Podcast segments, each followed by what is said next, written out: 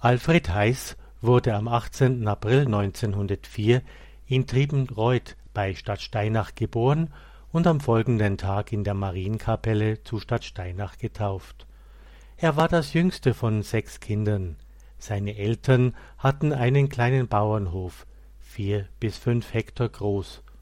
Unter solch dürftigen Bedingungen gab es viel Arbeit und Sorge ums tägliche Brot.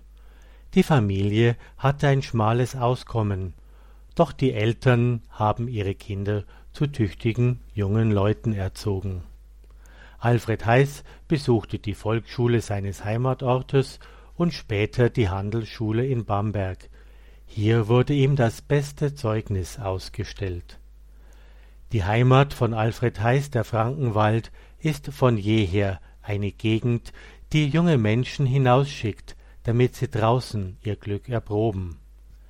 Berlin, die wachsende, wuchernde Weltstadt, zog an, wen die Not der engen Heimat nicht ernährte und wer den Mut für das Risiko aufbrachte, im Gewirr der Großstadt entweder den eigenen Weg zu finden oder seine Identität zu verlieren. Alfred Heiß hat es sich zugetraut, dieses Wagnis auf sich zu nehmen. Er findet Anstellung am Arbeitsgericht Berlin als Hilfsarbeiter im mittleren Justizdienst. Als Lediger wohnt er zur Untermiete. Gesellschaftlichen Anschluss hat er bald gefunden. Fotos zeigen ihm in Kreise seiner Kollegen und auch von jungen Frauen. Er ist ein guter Gesellschafter. Es finden sich aber auch andere Bilder. Das Reichstagsgebäude vor und nach dem Brand. Außerdem Bilder vom Katholikentag im Juni 1934 in Hoppegarten. Alfred Heiß ist politisch interessiert. Eine kritische Bemerkung über die Hintergründe des Reichstagsbrandes, die ihm Schutzhaft einbringt, kommt nicht von ungefähr. Er findet sich in einem Konzentrationslager wieder. Dort bleibt er bis zum Juni 1935. Dann wird er sowohl aus der Schutzhaft als auch aus seinem Arbeitsverhältnis entlassen. Da nützt es wenig, dass man ihm gern ein gutes Zeugnis ausstellt, weil er ein tüchtiger Justizangestellter war. Seine Stelle ist er los. Der Gesamtverband der katholischen Kirchengemeinden von Berlin gibt ihm eine Verdienstmöglichkeit, im Steuerbüro nimmt er nun Bareinzahlungen der Kirchensteuerpflichtigen entgegen. Kurz vor seiner erneuten Verhaftung berichtet er seinen Verwandten in einem Brief von Willkürmaßnahmen der Regierung gegen die Bekenntnisschulen und von christenfeindlichen Auswüchsen. Dieser Brief zeigt Alfred Heiß politisch wach, umfassend informiert und im Glauben gefestigt. Es ist nicht nur der Angriff auf die Kirche, den er zurückweist, er sorgt sich vielmehr auch um ein größeres Ganzes, um die Zukunft Deutschlands, um die Gültigkeit von Recht und Religion als der natürlichen und göttlichen Grundlage einer jeden Gesellschaftsordnung. In einem Brief vom März 1935 schreibt er Wir als Katholiken, die mit offenen Augen durch die Welt gehen, wissen, dass letzten Endes doch nur unser Glaube das sein wird, was Deutschland, Europa, ja die ganze Welt Frieden und jedem Einzelnen von uns auch persönliches Wohlergehen geben kann.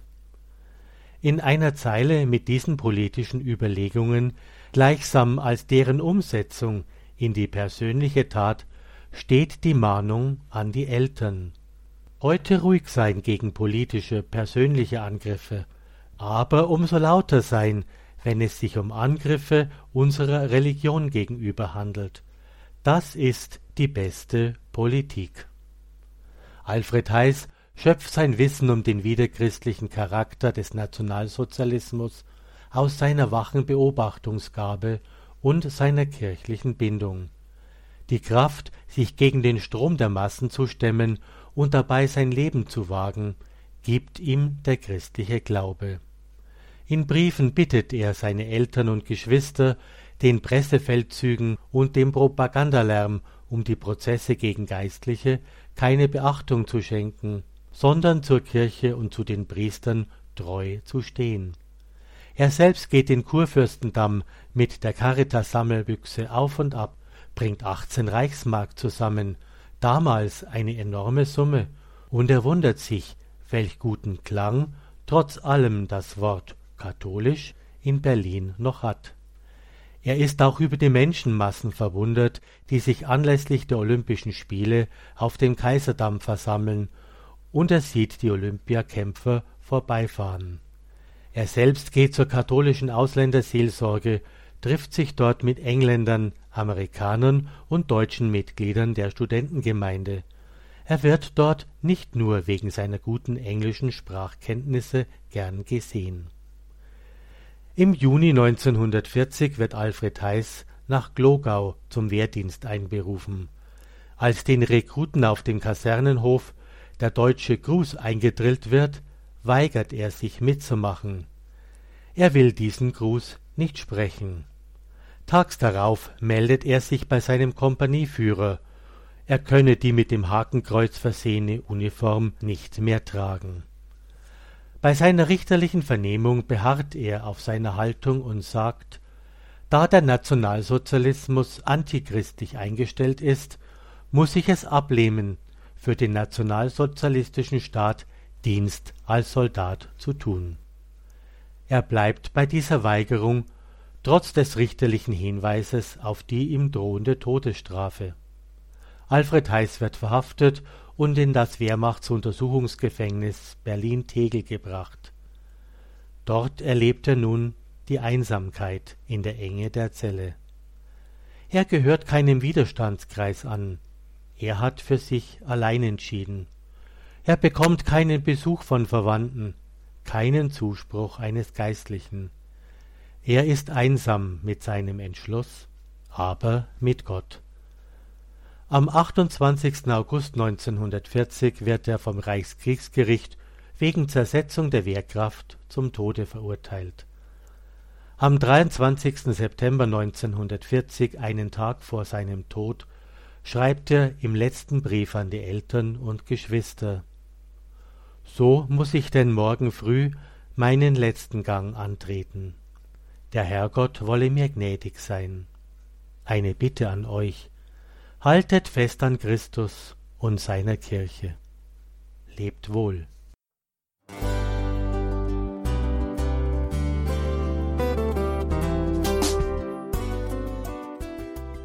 Liebe Zuhörerinnen und Zuhörer, Vielen Dank, dass Sie unser CD- und Podcast-Angebot in Anspruch nehmen.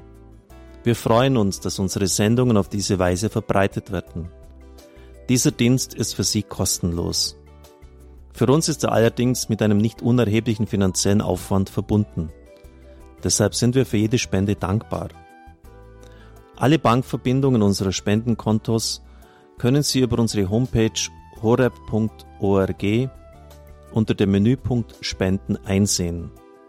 Dort besteht auch die Möglichkeit, online zu spenden. Natürlich nach den neuesten Sicherheitsstandards. Sie können diese Informationen auch bei unserem Hörerservice unter der Telefonnummer 08328 921 110 erfragen. Ich wiederhole die Rufnummer 08328 921 110. Vergelt's Gott für Ihre Unterstützung. Ihr Pfarrer Kocher.